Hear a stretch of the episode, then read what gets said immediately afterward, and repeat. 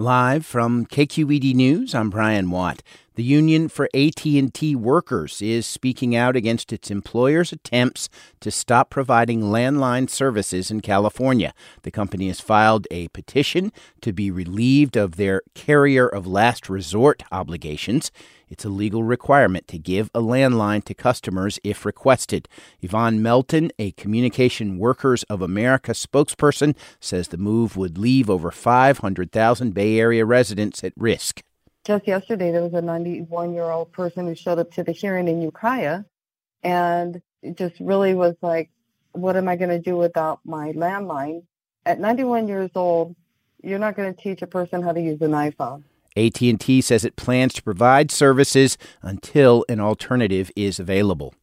The city of San Leandro is not disclosing why its police chief left the department after fewer than three years on the job. KQED's Annelise Finney reports.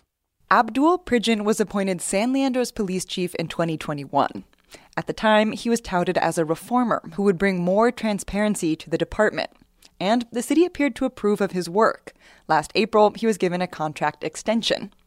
Then, six months ago, he was placed on administrative leave. The city said he was under investigation for violating unspecified departmental policies. City officials have not made the results of that investigation public, and they claim law prevents them from doing so. Pridgen applied to be police chief in Oakland last year and was rejected by Oakland Mayor Sheng Thao. I'm Annelise Finney, KQED News.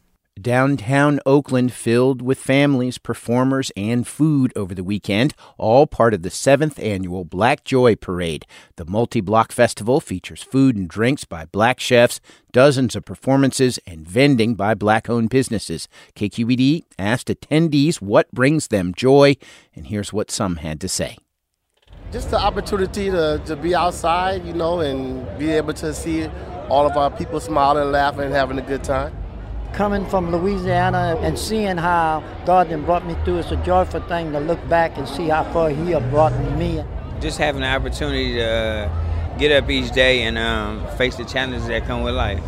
That's a joy in itself, you know what I'm saying?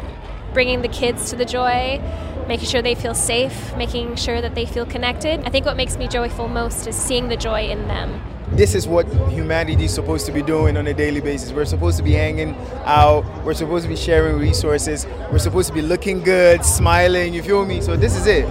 It's just amazing to know that we're still here. We're going to be here for a very long time, and there are black people in the future. Those were the voices of Danny Williams, John Johnson Jr., Ernest Holloway, Angela Chambers, Denzel Osei, and Sumaya McCoy. Sports, the Warriors lost to the Nuggets by a score of 119 to 103. The number 3 ranked Stanford women's basketball team beat Arizona State 81 to 67. I'm Brian Watt, KQED News.